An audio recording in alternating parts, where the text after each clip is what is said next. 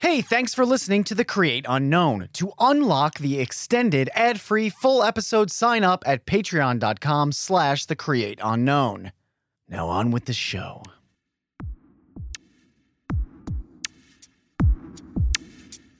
This episode is brought to you by Audible. Go to audibletrial.com slash the create unknown to get a free audiobook and stay tuned for my book recommendation. That's audibletrial.com slash the create unknown.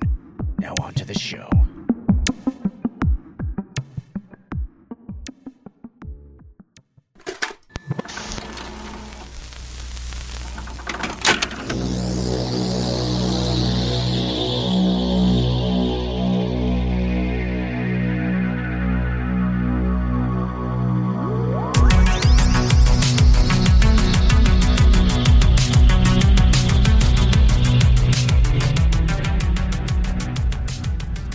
Welcome to the Create Unknown. I am Kevin Lieber. With me, as always, is Matthew Tabor. Still in, well, still abroad, I should say. Not in Armenia anymore. Now you are in Ukraine, right?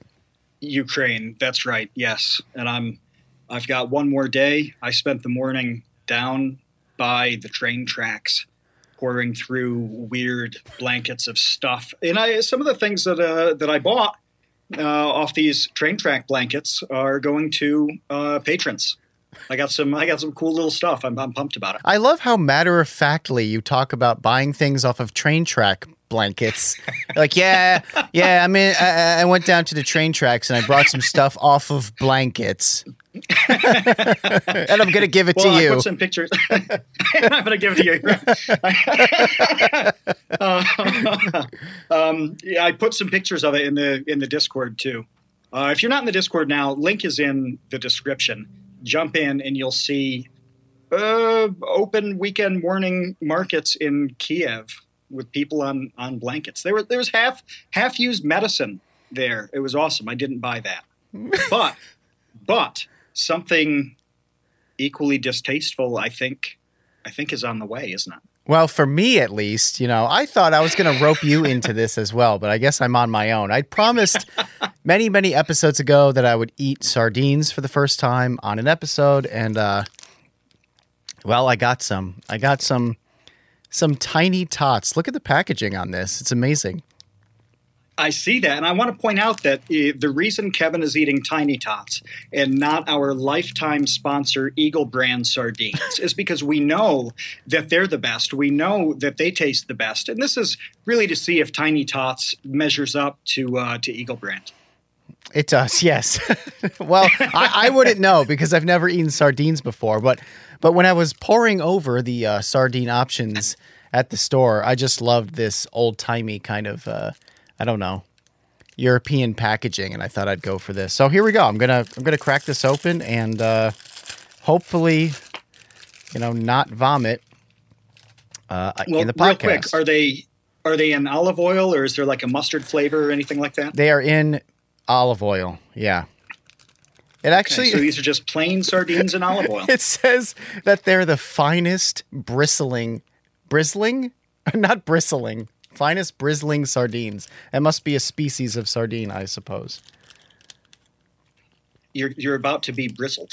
I'm I'm going to be bristled. They are wild caught, lightly wood smoked, and hand packed for generations. Oh, it's Norwegian, a Nor- our Norwegian tradition since 1902. Excellent, excellent. And are you going to chew this? Are you going to chew these properly and swallow, or are you just going to do it like a live goldfish. like a live. I was good. I thought you were going to say like a like a pill, like a like an antibiotic or something, but no, like a goldfish. Um, I'm going to. I, I don't know. I'm going to eat it. I guess I'm going to chew. I think you got to chew. All right, here we go. Ah, the can reminds me of like Looney Tunes cartoons. like I think uh, the old oh. ones had like a key. You know, the sardine with like the key that you would roll the tin back. Oh, really? Yeah. yeah. Oh, it stinks. Uh, I just imagine like a little mouse curling up, curling up to sleep in this for the night. All right. It is pungent. Let me tell you. Oh, oh! I didn't even bring napkins. I should have brought napkins. I should have brought napkins. Uh, Okay, here we go. your fingers are going to stink for a week. I know. All right.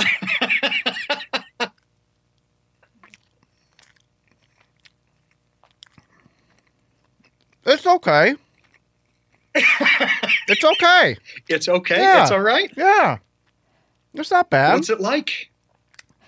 It's very fishy. I mean, it's uh I don't I mean, I'm a big sushi guy. I love sushi.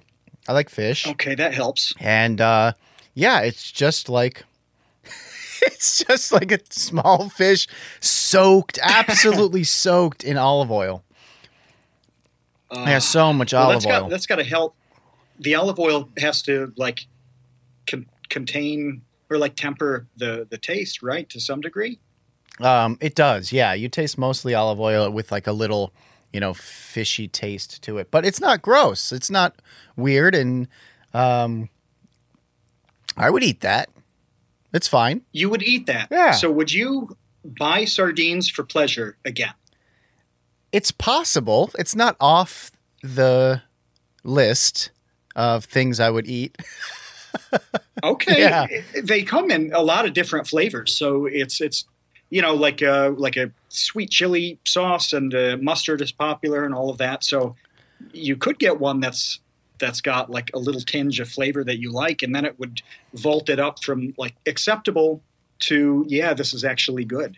Yeah. So first of all, I found a, a T-shirt lying around that I'm using as a napkin, and uh, Okay. Second of all, I'm I'm going to debunk the uh, you know like the trope that sardines are this kind of nasty thing. They're not. I mean, maybe if you have cheap sardines or something um, that are extra salty or extra fishy, perhaps uh, I could understand. I could understand that, but let me tell you, uh, tit no, not tit tots, tiny, tiny tots, uh, finest bristling sardines in olive oil are fine. They're fine. It's not weird. It's not gross. Is it uh, is it good enough to get you to switch from Eagle brand though? That's what I'm worried about. no, nothing is good enough to get me to switch from our beloved, non-existent sponsor, Eagle Brand Sardines, our fictional sponsor. Um, but look, speaking of sponsors, I want to get into talking about sponsorships and brand deals on YouTube in this episode because it's something that we've been meaning to talk about. I don't know for a year now, and it just hasn't Since really before happened. we started the podcast. yeah, Yeah.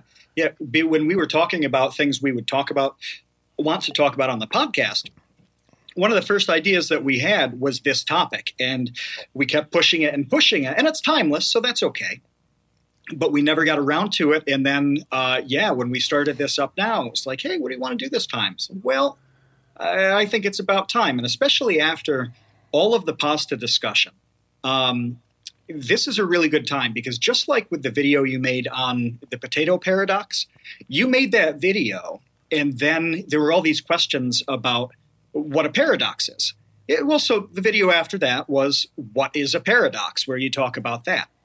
Uh, We talked about um, uh, about the pasta video, uh, which uh, LastPass was excellent uh, to sponsor, um, and then there were some questions where where I thought, okay, not everybody understands how how all of this stuff works, and so we need a brief introduction that's that same type of like, how does this ecosystem actually function in terms of sponsorships and brand deals, and for the people who have uh, uh, channels of their own, podcasts, all of this stuff. Um, some some pretty good ideas to to get started and how to figure out how to get sponsorships.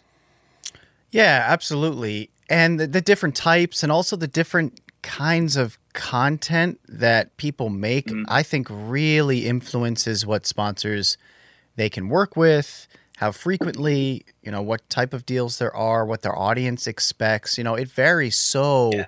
wildly for for educational content that takes a while.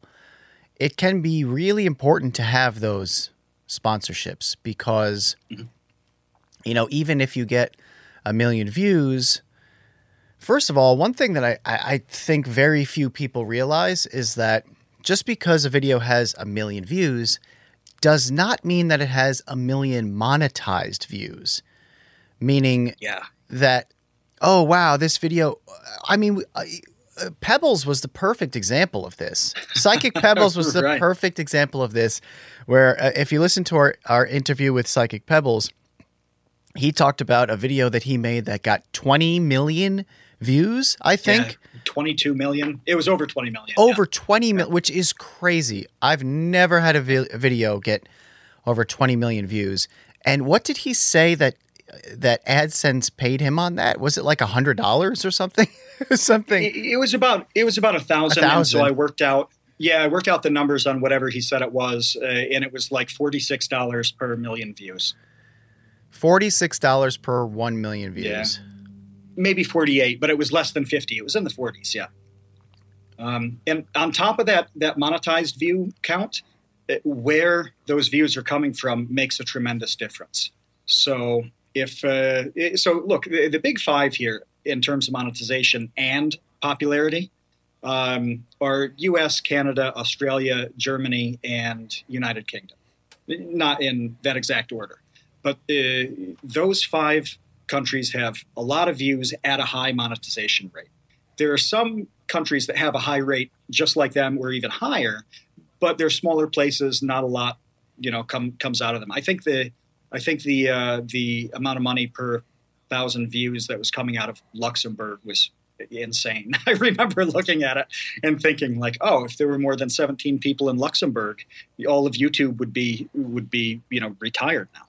Um, but yeah, there there are just a million little factors that go into uh, how much a creator is actually going to get out of the views that they have. You know, when you think about creators in places that um, that are uh, not in the top five economically, India is a great example. There are Indian uh, channels that have tremendous numbers of subscribers. They'll get, you know, on music especially, shocking amounts of views and all of this.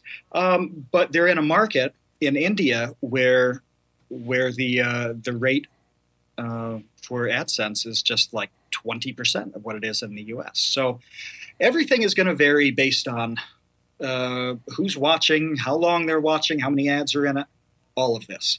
Um, but how does how does the process, Kevin, begin for for how did it begin for you? And if you can, do you remember do you remember the very first sponsored video video that you did?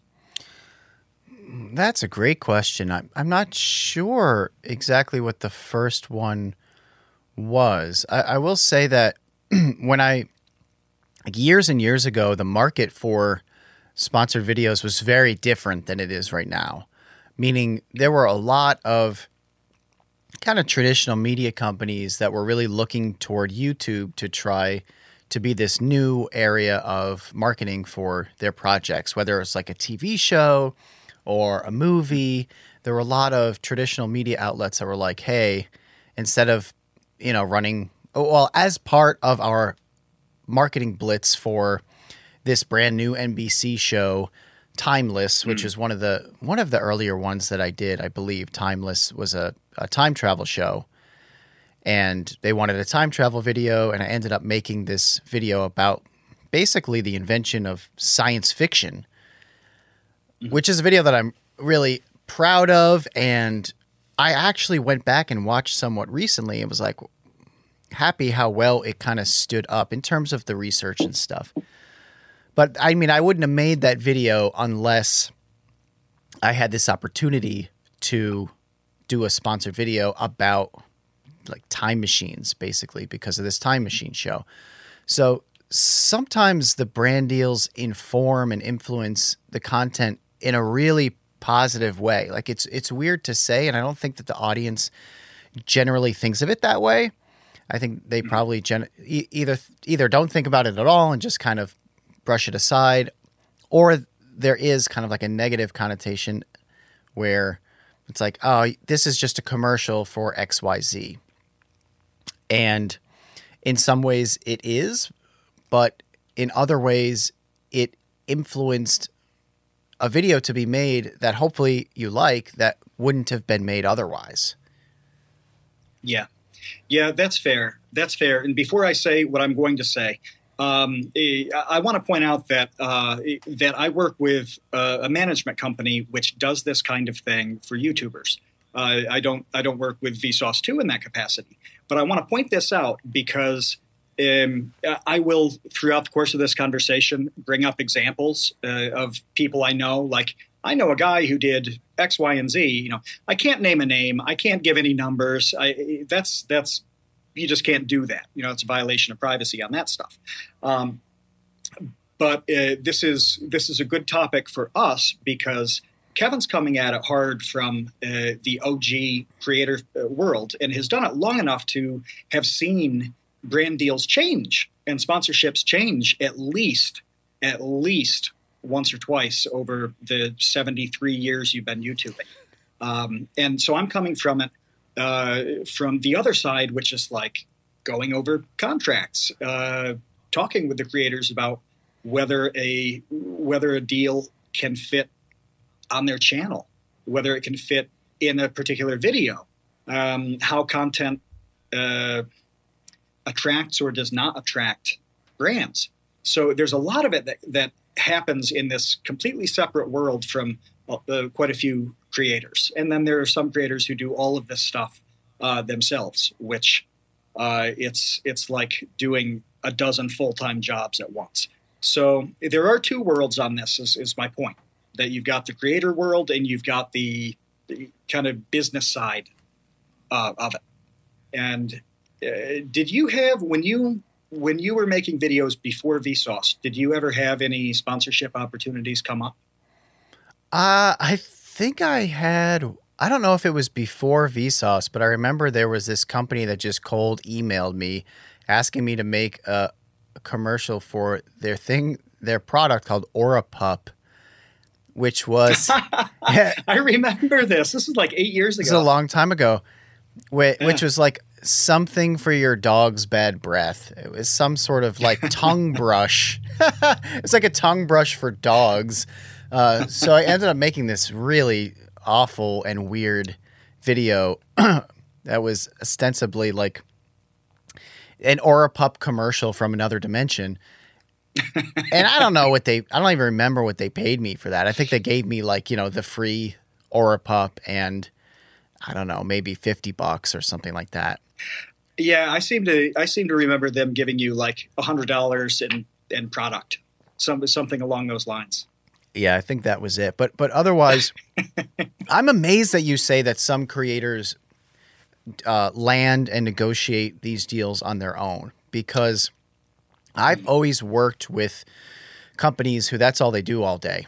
You know, all they yeah. do all day is they have the relationships with the brands first of all, which is mm-hmm. vital because if you don't know anybody at you know Squarespace or Skillshare or Wix or whoever it is, Dollar Shave Club, then mm-hmm. how are you even going to get their attention? Because you can't. I mean, you can. Some of these places you can cold email. They have like a. Are you an yeah. influencer? Like send us mm-hmm. send us a message or whatever. But that seems pretty hard to get through with the amount of people that must be inundating them with.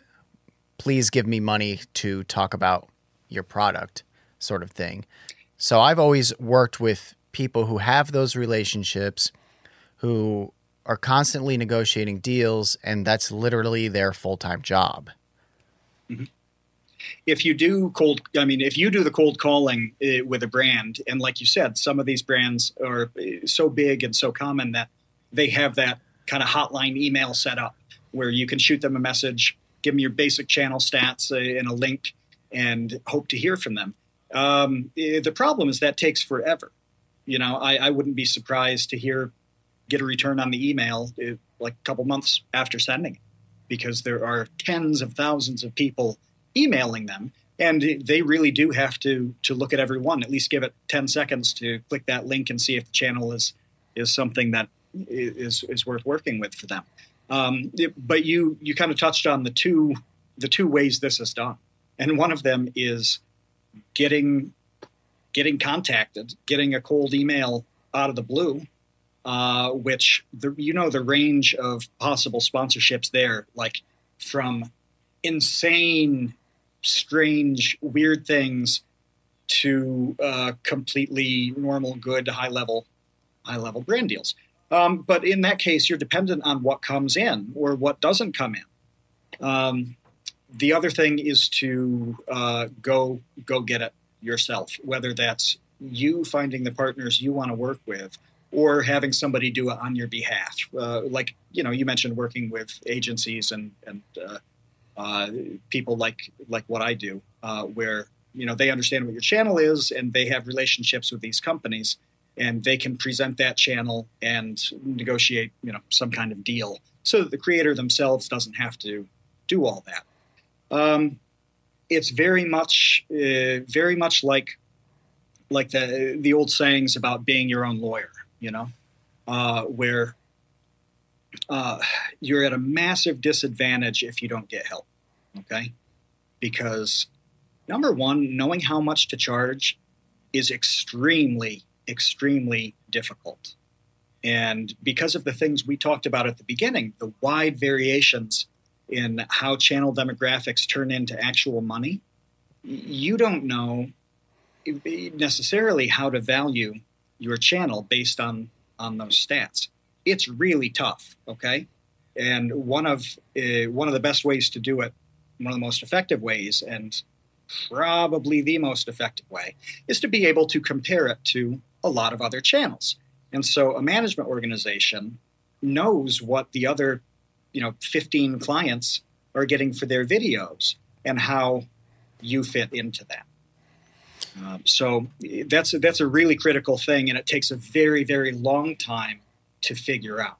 Uh, you can gain that knowledge over time, totally possible, um, but it's going to be a slog. It's going to take years to collect enough data and talk to enough people, uh, which is also tough. Uh, it's really tough, even with friends, people you're close to who are YouTube creators to find out what they got because nobody want, wants to talk about how much money they make. You know, if they got a great deal, they don't want to kind of brag about that. If they're not sure, they don't want to throw out a number and have somebody say, Whoa, that's all you got? What's wrong with you? So there's not a lot of information sharing among people at all. At all. So it's it's a hard, hard environment for the channels that that are starting, want to be monetized and grow.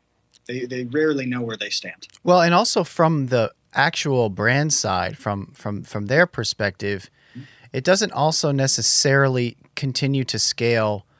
The brand deals don't continue to scale necessarily beyond a certain point. Meaning, if you get two million views per video, it's not necessarily that you're going to get a brand deal that's worth that because it's possible that the brand just ha- kind of has like a ceiling on their marketing budget of what they're willing to spend on one video because if that video performs poorly they could have spread that same amount of marketing budget across a bunch of videos therefore like largely increasing their uh, their chances that one of them hit really well so the type of marketing that you see or the type of brand deals you see a lot right now are performance based where you have a link in the description that's a tracking link.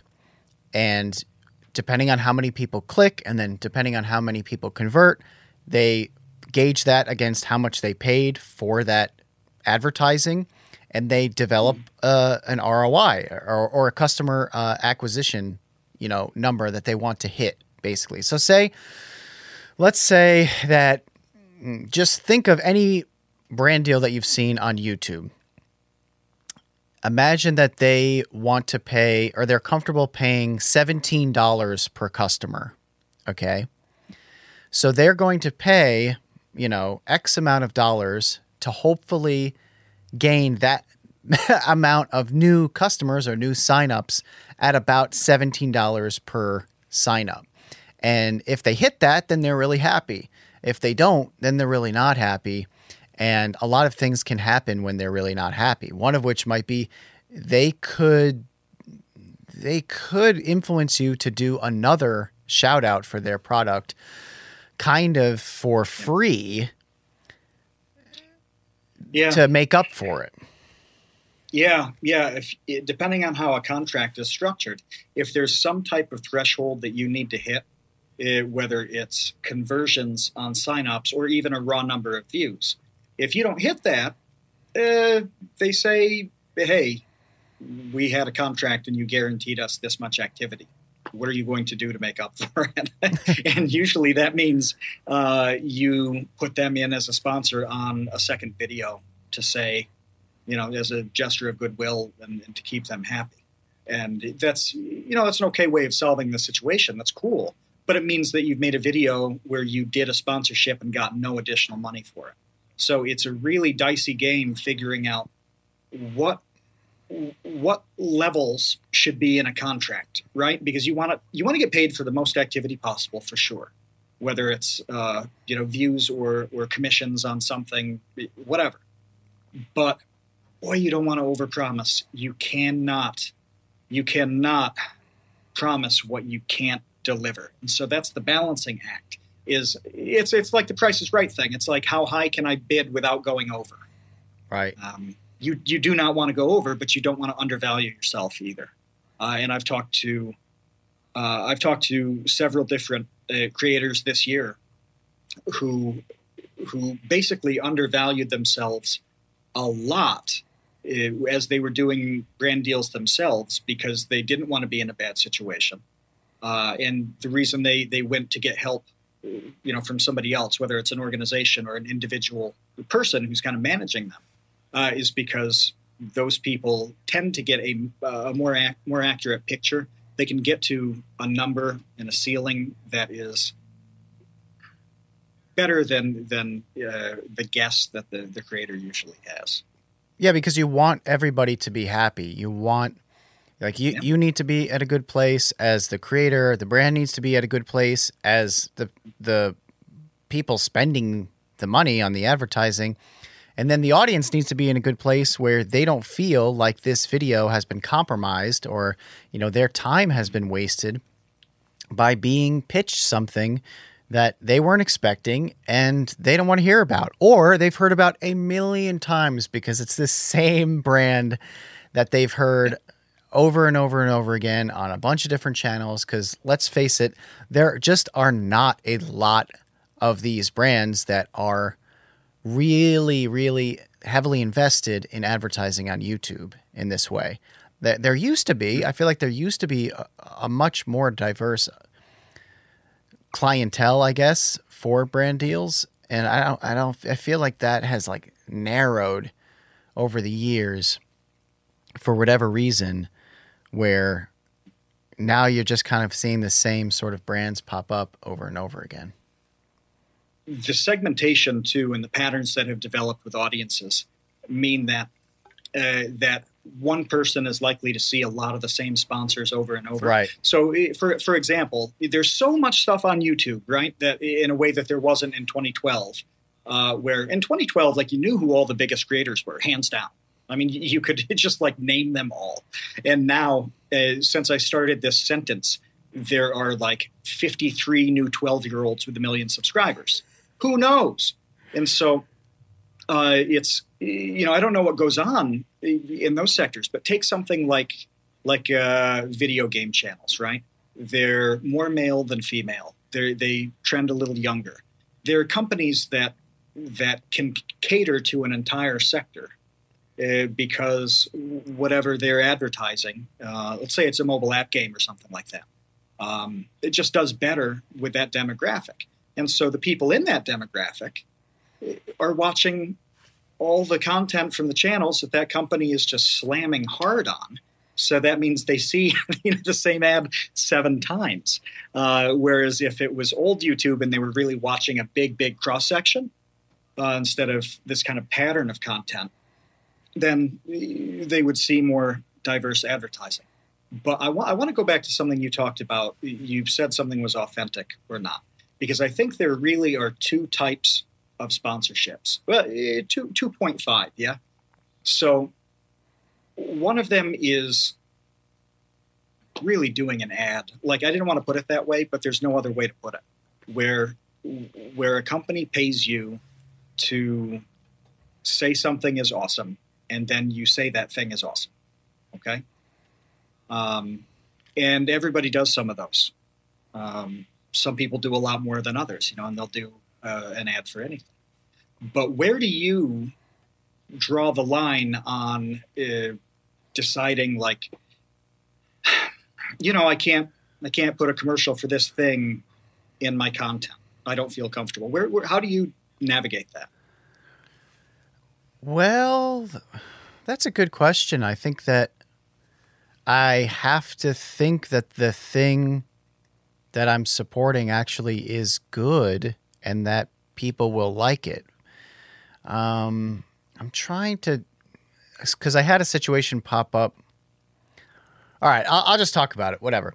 I had a situation pop up where I had two VPNs that wanted to do a deal with me. Okay. And I had both VPN deals on the table, like waiting for me to sign. So, first of all, VPNs, I think, are great uh, as as a thing for people to have, especially.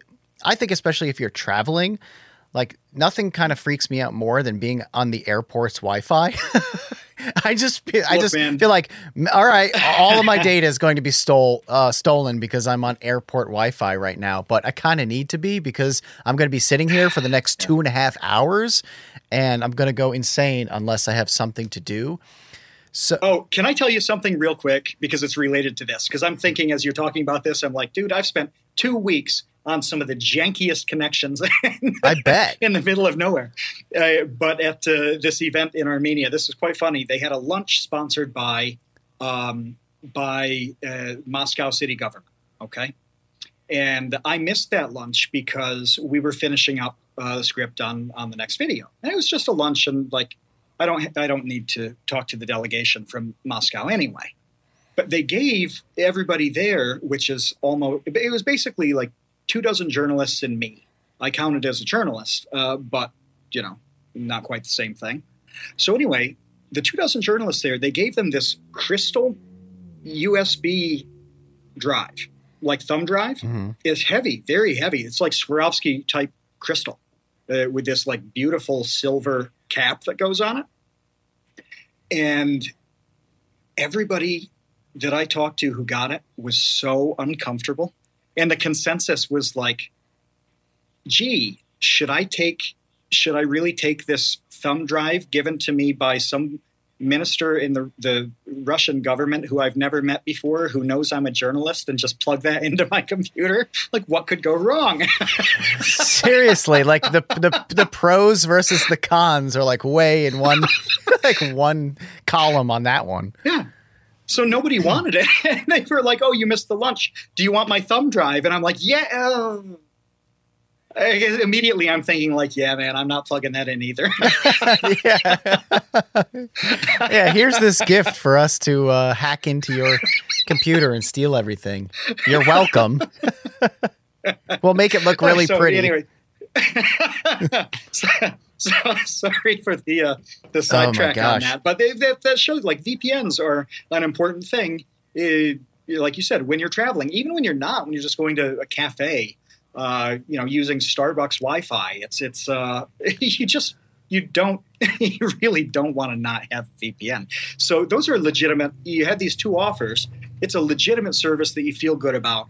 I know the two companies uh, that were on the table for you. They're both very good companies. They have different kind of tiers of service. They do things differently, but they're both reputable. They're both great. So this was good all around. So what did you do when you had those two?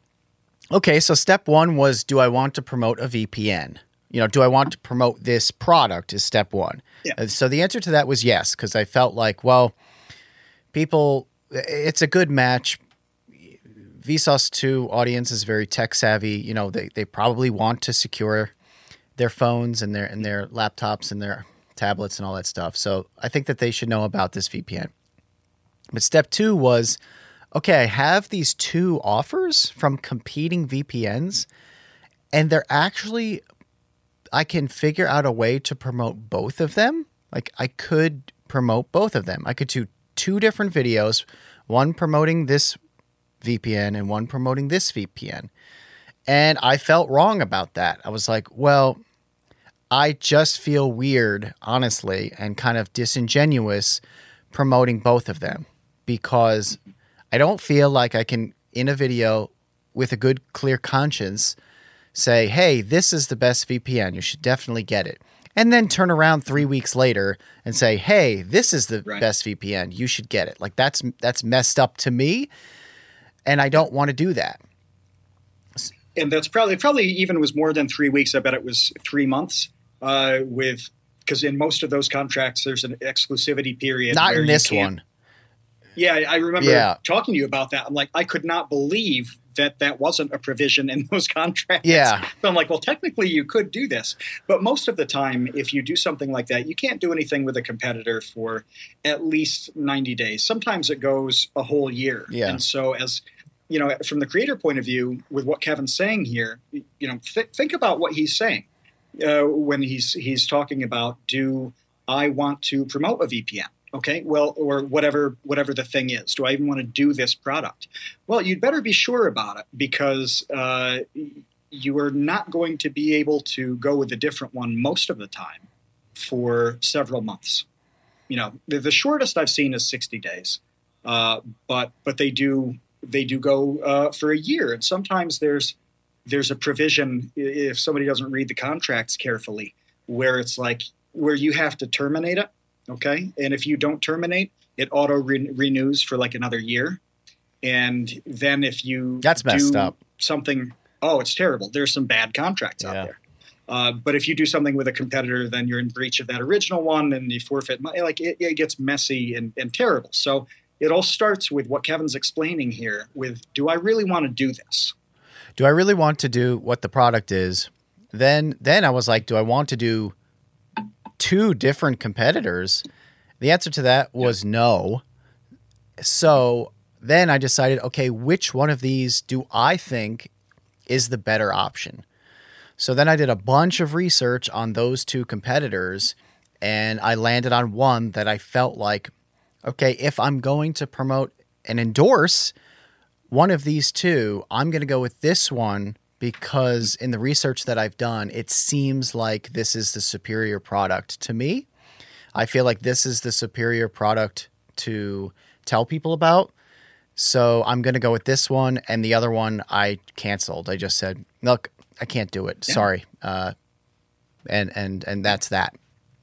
So, so that, and that's something that oh sorry uh, that's something that is is such a huge important lesson whether somebody has a thousand subscribers or 10 million is that uh, unless like your mom needs life saving surgery in a week and you're broke uh, and you absolutely need this brand deal immediately it's completely okay to say no.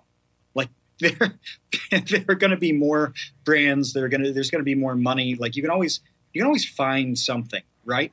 And so uh, you you said no because you thought the right way to proceed is to go another way which means i say yes to one i say no to another a lot of people don't say no and they trap themselves in eh, pretty much situations that you just described that you wanted to avoid Well, I always think about all this stuff in the long term. You know, I want to continue to do I've done this for a really long time already.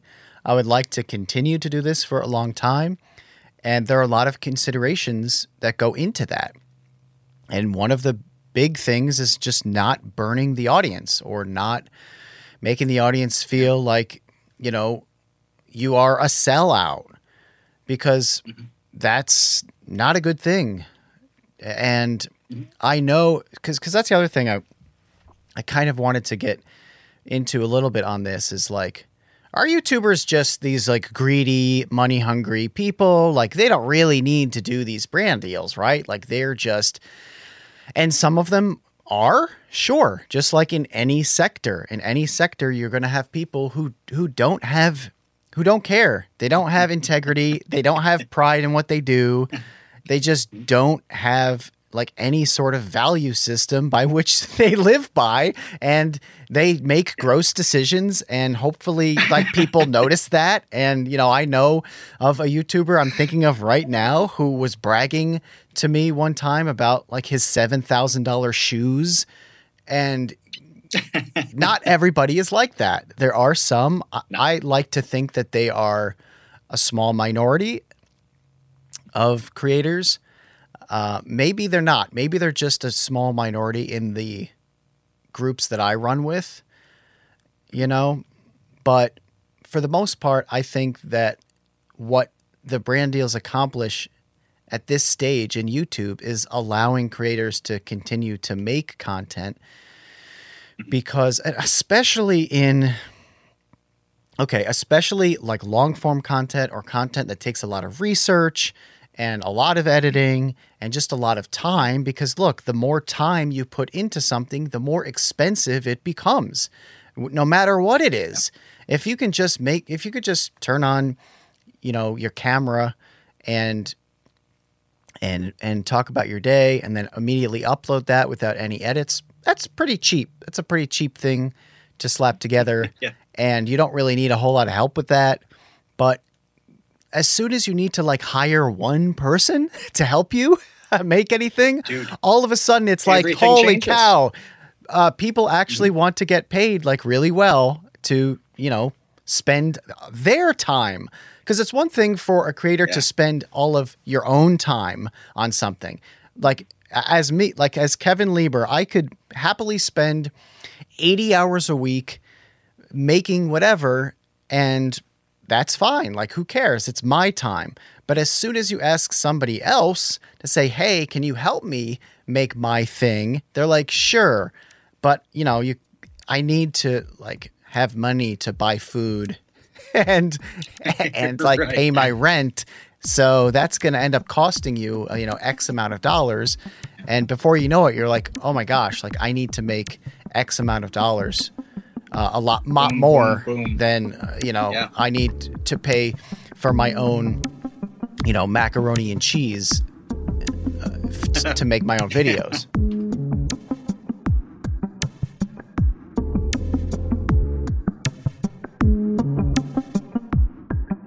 Abe Vigoda, Bea Arthur, and Michael Crichton walk into a bar in heaven together and they play a game of Mad Libs. And the Mad Lib sentence goes like this I blank my blank in her blank.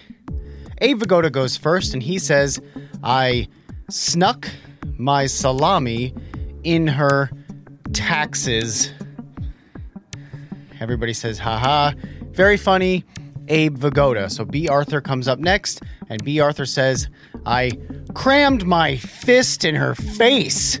And everyone's like, whoa, B, like, hold off with the aggression, you know? This is the afterlife. We're in heaven. Like, you can relax now with your, your brute strength. And then Michael Crichton finally goes and he says, I downloaded my audiobook to her smartphone. This is so dumb, but you know it's not dumb.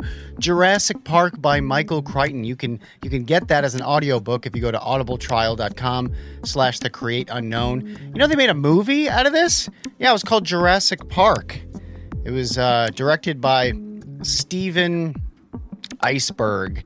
And it was pretty popular, but you could read the book by Michael Crichton by going to audibletrial.com slash the create unknown. You'll support this podcast and you'll also hear the story that that movie, that obscure movie, was based off of. And it's different. It's not exactly the same. The movie's different. The book is different. So listen to the book because you're different. okay, audibletrial.com slash the create unknown. Go there. Uh, you can cancel anytime. 30 day free trial. Bea Arthur will attack you if you don't.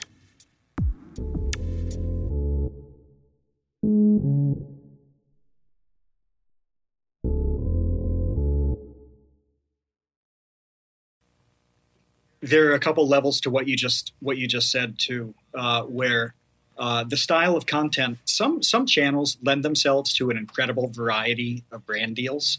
You can't really do a deal for dolls. You probably you know you can't be sponsored by on Vsauce two.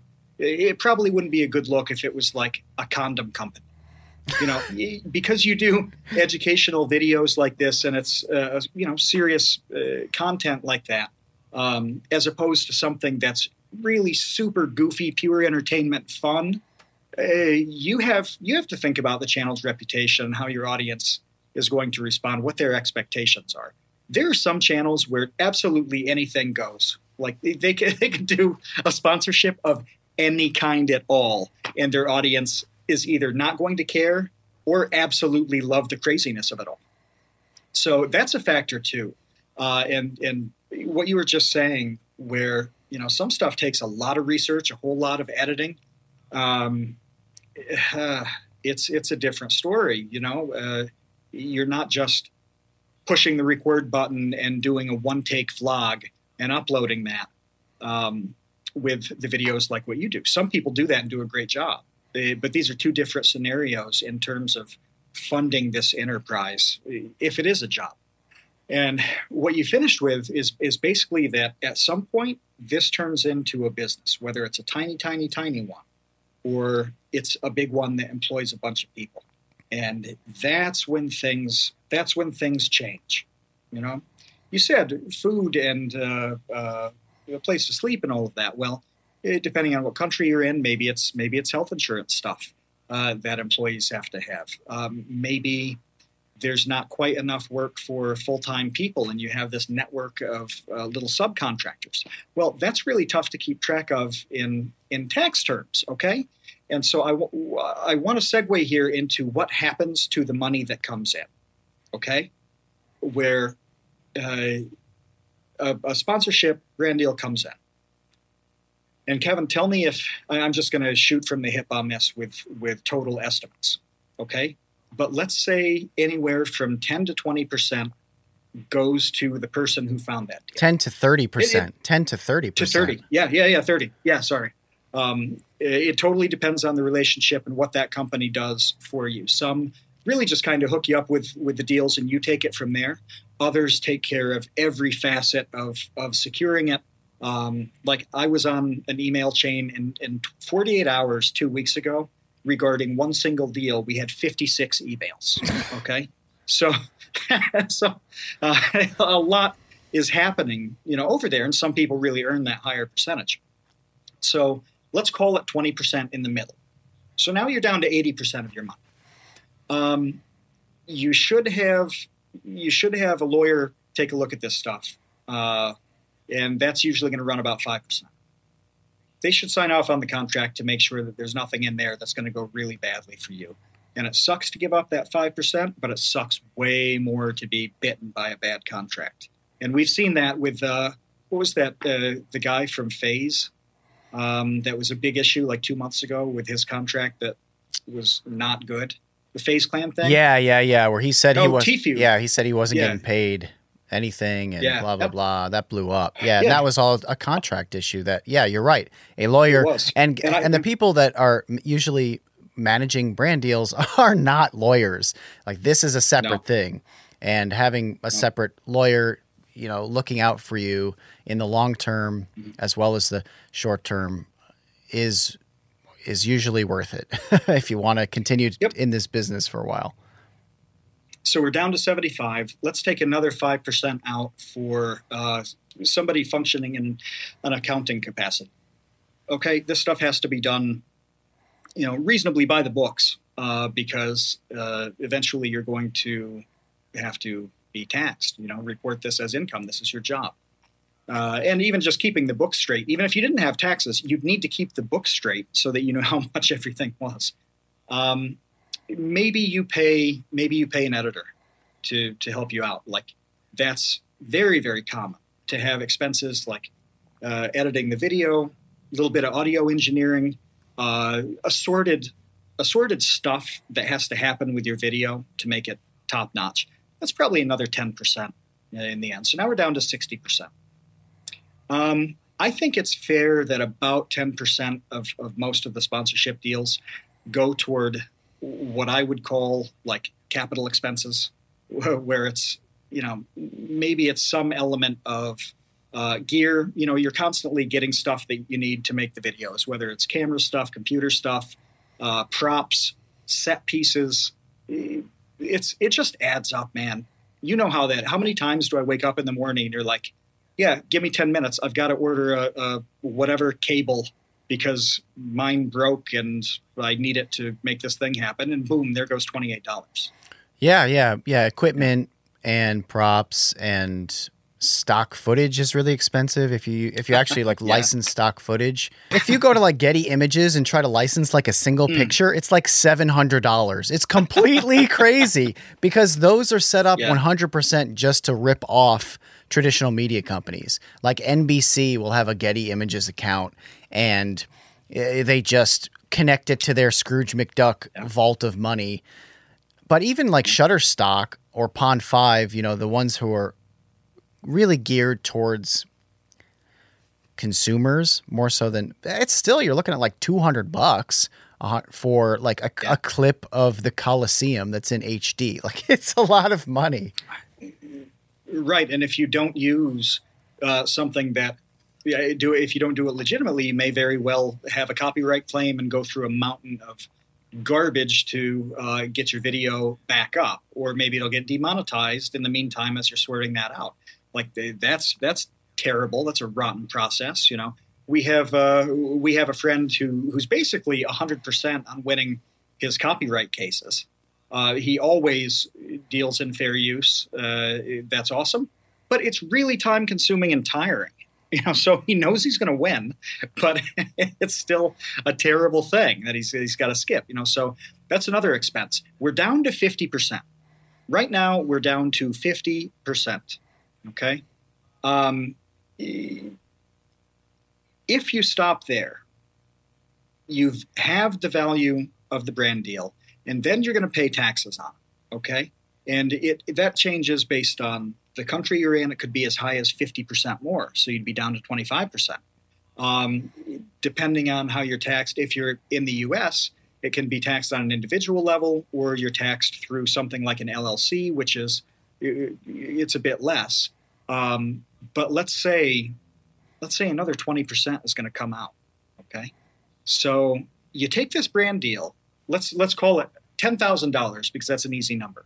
Okay, you're probably going to be left with like three thousand. So, you know that's like that's okay, kinda. It depends. Um, again, if you're in the U.S., you need to pay for you need to pay health insurance premiums. If you're an individual person, you know, like uh, not part of a big company where it's part of the plan or something like that, that that could be six seven hundred dollars maybe. Um, you know, all things said and done, you might have two thousand left after your bills, uh, and you're looking at making, you, you know, 25 25,000 a year, which, um, not a bad gig. I mean, it's that's not a lot of money, but being a, in the YouTube industry is, is pretty sweet, you know, in terms of uh, being able to do it on your own time and, and do what you want. So you make that trade off. But my point on this is that you could start and say, yeah, man, I get $10,000 to make a video uh, and I can pump out one of those a month. This looks really good on paper. And then by the time you get to the end of that paper, uh, you're like, you know, you, you're not blowing anybody away when you talk about your income. Well, and So- there are a couple other things yeah. too to consider. One is like how long is that sustainable for? Like how long is the content that you're making going Yeah. to be relevant enough and how long are you going to have the energy to create it to pull in those deals and make $25,000 a year? The other thing is how long do you want to like I don't know, live with a bunch of roommates making YouTube videos in your like w- in your bedroom? And the answer to that could be for the rest of your life, maybe, but I doubt it. I doubt after a certain number of years you want to just keep doing that. You might want to have your own place, you know, you want, might want to move out. You might want to I don't know, like buy a home eventually. So all this you might even want to move to just a more expensive area. I mean, some places are really cheap to live in, and others others aren't. You know, and like I talk to British creators sometimes, and you know they're in a small city, small time, or a small town, and it's like, hey, you know, I have all these friends in London. The YouTube uh, creators I know, they're in London, or they're in uh, you know a different city where there's a concentration. Well, London's more expensive than uh, you know s- Southwest Buckleby. You know, like Bean Pot, whatever uh, Barton and the Beans. That's what I'm trying to Oh think yeah. of. you know, so and I and I face that too. Uh, like I live way out in the country, uh, away from from anything. Partially because it's really inexpensive. If I wanted to go to, uh, you know, to Manhattan or or even Brooklyn, where a lot of people I know are working, uh, all of a sudden I would need to make a lot more money, a lot more, like five times more. Yeah, you so Oh my gosh! And in the YouTube business, I mean, you you yeah, you need to make five times more money to live there, and then also you have a million times more problems shooting videos because Yeah. you're living in a metropolitan area that's really noisy, that's really unpredictable, and you don't have a lot of options. I mean. Casey Neistat's the only one I ever thought made that work in New York City. mm, You know, he, Yeah, because true. he literally used New York City as his backdrop, as his house. his videos were Yeah. New York City. But otherwise, all the other all the other New York City creators I know, just about almost without exception, there are a couple that still are there left. They moved to LA or they moved someplace else because being a YouTuber in New York City kind of rough. It's kind of a rough gig Mhm. for a lot of reasons. And this stuff scales too. So when I'm talking about these percentages, I, I use 10,000 for an example. Let's say we're talking about a really big, uh, successful channel that that also can put integrations in, can put sponsorships in constantly, and they're pumping out videos. Okay, so uh, so not something like a Vsauce where you're not releasing a video every day. You know, but let's say it's it's one where like every two or three days you're pumping out a video and you can rack up these sponsorships. Uh, you get to a point where you know you you pull a million dollars. Well, based on the percentage that we just did, that hits you know really more like 250,000, which still sounds like a lot, but when you're that big, you're hiring several different people. You're eh, like in the example that we made, it was for eh, just a pretty much a normal setup where there's a creator who gets the help on on smaller things like like the editing and the audio and stuff, uh, little contracts like that. But when you're big, it goes back to the thing you were saying about hiring full time employees, and they are really expensive. It adds up just to a, a shocking degree. So even if you got a million, you might be left with with a quarter of that, and then that gets eaten up by the people who who are helping you continue that. And so you can pull in lots of money and uh, basically have a really thin thin profit margin on the whole thing. So that's normal in business, right? Like uh, grocery stores, the profit margin, you know, is like one and a half percent. You know, it's insane. Which means, you know, for every hundred dollars of of food that they sell, they make it, you know, a dollar fifty. Um, uh, gas companies also have, a, like gasoline companies, have a really small profit margin. Um, you know, they make a lot of money because they're so big, but on the actual service they provide, they really almost make nothing. So that's normal in business, but two things come into play. You know, one, this is your life mixed in with the business. So you sink or swim based on these numbers. And number two, uh, you said it a few minutes ago, you really don't know how long this is going to last, and you don't know how consistent it's going to be. And this goes it, like so many factors go into the consistency, like the time of year it is. Okay. Um, eh, January is a really slow month for sponsorships because companies have a fresh annual budget. It's the beginning of the first quarter of the year. They're in no rush to spend. They don't need to go out and blow money. Because they just blew Um, money around in Q4. Because they just blew most of their Right. budget like a month ago in December. Yeah. And now they're like, yeah, let's kind of like figure out what we're doing this year. So yeah, there's not a Yep, whole lot so going out in it- January or February for that matter. No, it ebbs and flows based on the calendar. Uh, you might have you might have two videos, three videos in a row that that just don't perform that well. and that's normal in the cycle of YouTube, right? Like, uh, if you make ten videos, by default, uh, the bottom three are going to be the bottom three, right? So, uh, no matter what, uh, the views and all the stuff that they're making the financial decisions based on, uh, you get some bad streaks.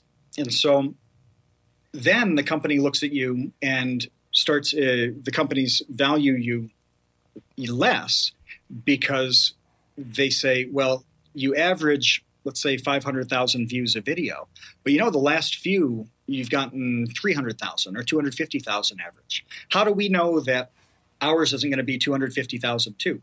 It's a perfectly sensible objection. It's not like they're it's not like they're going out of their way to lowball you. They're really legitimately asking that question. You know, like is it going to perform the way your videos did 3 months ago or the way the last two videos did? Correct. So uh you know, you got to what we were talking about at the very beginning, you've got to make that balance between the best for you, but also what you can definitely deliver on. So you may have to take the sponsorship prices down. So you've got you've got this wild fluctuation during the year based on factors out of your control, like the calendar, uh, and maybe even the market you're in. I don't know a lot about some of the specifics, but I'm sure, like if you do video game stuff, there are hot spots in the year for video games, and and some dead spots where nobody's releasing stuff. Um, but yeah, you've got that, and then you've got responses to the natural fluctuation of how your channel performs.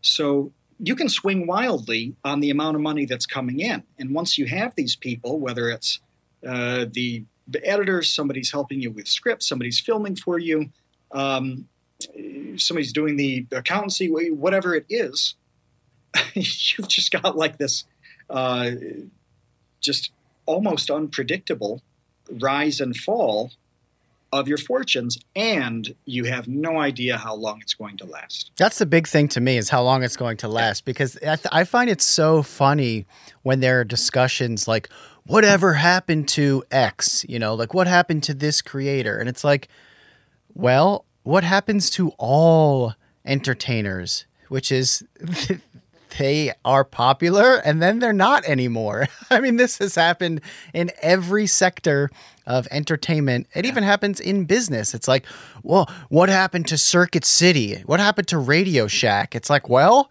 you know, Best Buy and Amazon wiped them out. You know, that somebody else came along and now Radio Shack is irrelevant, yeah. just like whatever creator you're thinking of is irrelevant or whatever musician there was a tweet earlier today that I saw. It was like, whatever happened to? Uh, oh, Justin Whang tweeted like, what happened to Fetty Wap?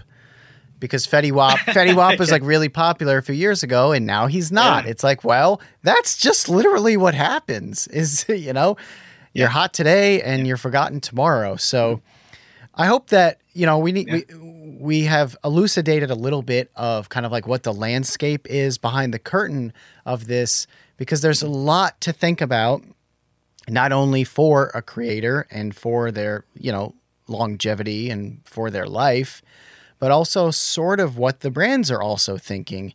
You know, I would love to yeah. at some point if we could get somebody from the brand side on this podcast to really understand like hey, like what is it that you guys are looking at? What um, is a success? What is a fa- what is a failure? What are your goals? That sort of thing because I think it would be really helpful. Look, at the end of the day, like I just want to understand things. like that's what I'm kind of yeah. kind of if you've watched Vsauce 2, you know that I like to understand things. And the more that I think that we can understand about this landscape, I think the better off everybody will be within it. Yeah, and I want to follow up on uh, you know a, another edition of of this kind of uh, brand dissection because there's really there is so much left that we haven't talked about. You know we can't we can't uh, continue that now because it would take forever. But uh, this is something that, that I, I, really think we should come back to because even if you're not a creator and you don't care on the surface uh, about like how to get a brand deal it's it's actually not about that. Because when you understand the way this like the, the brand and sponsorship ecosystem works you actually start to see the way this shows up in certain types of content. So if you're just if all you do is watch YouTube videos and enjoy great people on YouTube, good content, it's still important to understand how the advertising and sponsorships work because it truly can affect and steer content. Sometimes it does, sometimes it doesn't. But knowing when that's happening really transforms a lot of videos uh, that I watch. And the other thing that I really want to get to the next time we talk about this is how you don't have to have a million subscribers uh, to to do this kind of stuff. And uh, you know, I met a girl at uh, uh, uh, VidCon who has a, very cool channel. she was doing live streams um, on on YouTube in a highly defined niche. Okay, and I think she had 1,500 subscribers.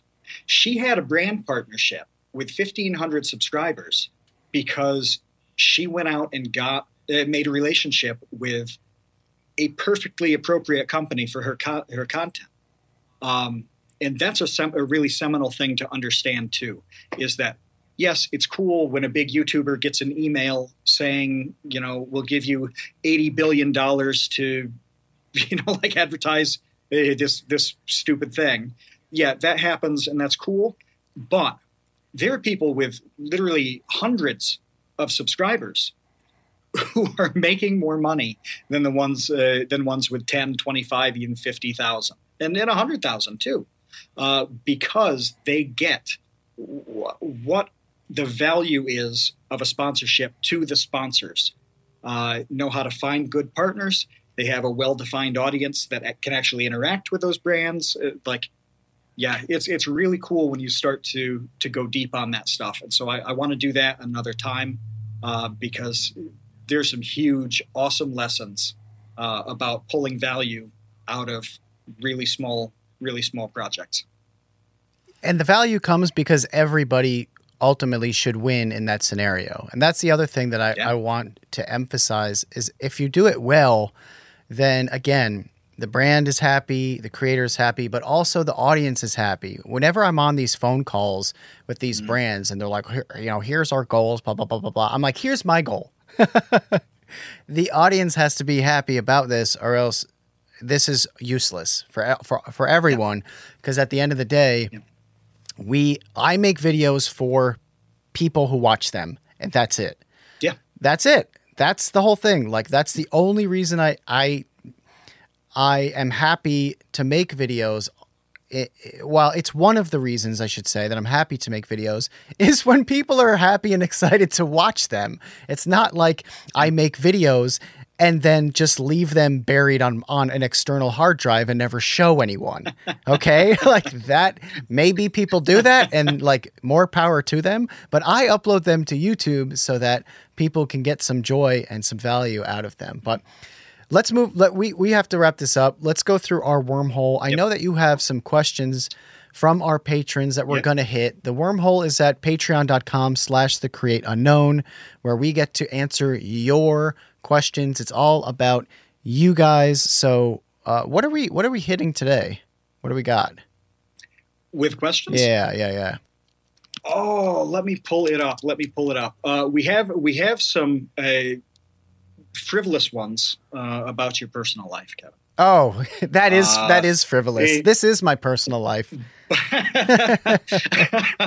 uh, they range from uh, some really specific specific questions uh, about uh, about the pasta video. There are one or two that it would really be good. But you know what? I'm going to tease one of these questions because I, I really loved it.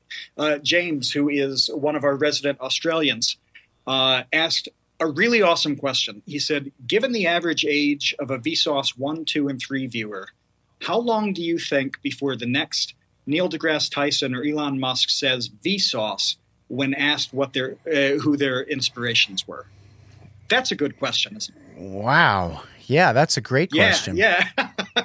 he asked that on uh, oh, it, like two weeks ago, right? Two weeks ago, he asked that, and uh, we didn't we didn't get to that uh, when we recorded the last one and that question has been like bouncing around my skull for for you know weeks now, wanting to know uh, what you think about it, what your answer is, and and me thinking, like I think I've had probably four different answers to that that one question. Okay. So So let's get into that. Yeah, it's cool. Um, if you want to be part of the Create Unknown and you want to ask us questions, go to patreon.com slash the create unknown and join us. And if not, that's totally cool. Thank you so much for watching. We'll see you next time. Space Cowboys.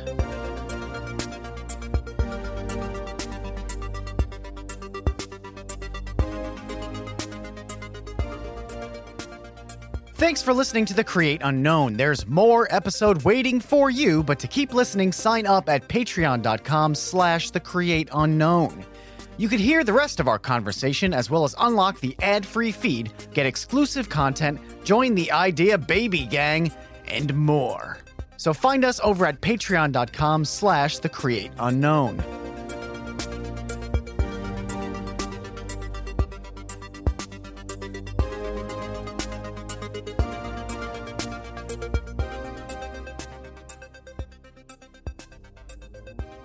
Thanks for listening to The Create Unknown. If you liked what you heard, and I certainly hope that you did, please subscribe wherever you're listening to this podcast and leave us a review on Podchaser and Apple Podcasts. Those reviews really go a long way. While you're at it, you can also watch the video version of this show on youtube.com slash the create unknown. Check out our Patreon. It's patreon.com slash the create unknown. You can get the full episode. You can join the Idea Baby Gang, become one of the known access creator services. There's a lot going on on our Patreon. It's all part of phase three of TCU. So go to patreon.com slash the create unknown. Follow us on social media. We tweet at Create Unknown. We're on Facebook and Instagram at The Create Unknown.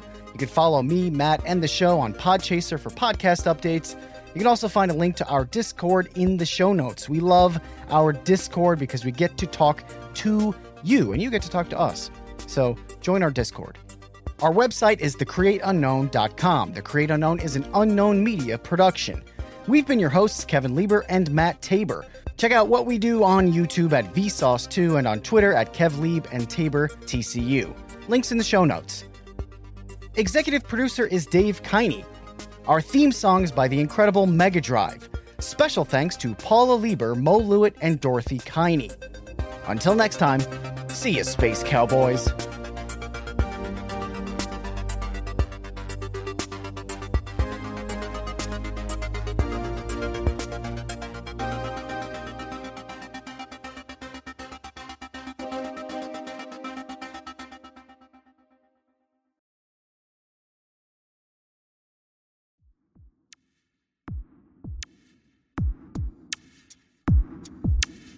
Once again, this episode was brought to you by Audible. Pick up your free audiobook by going to audibletrial.com slash the create unknown. Again, that's audibletrial.com slash the create unknown. Do it. Your brain and your ears will thank you.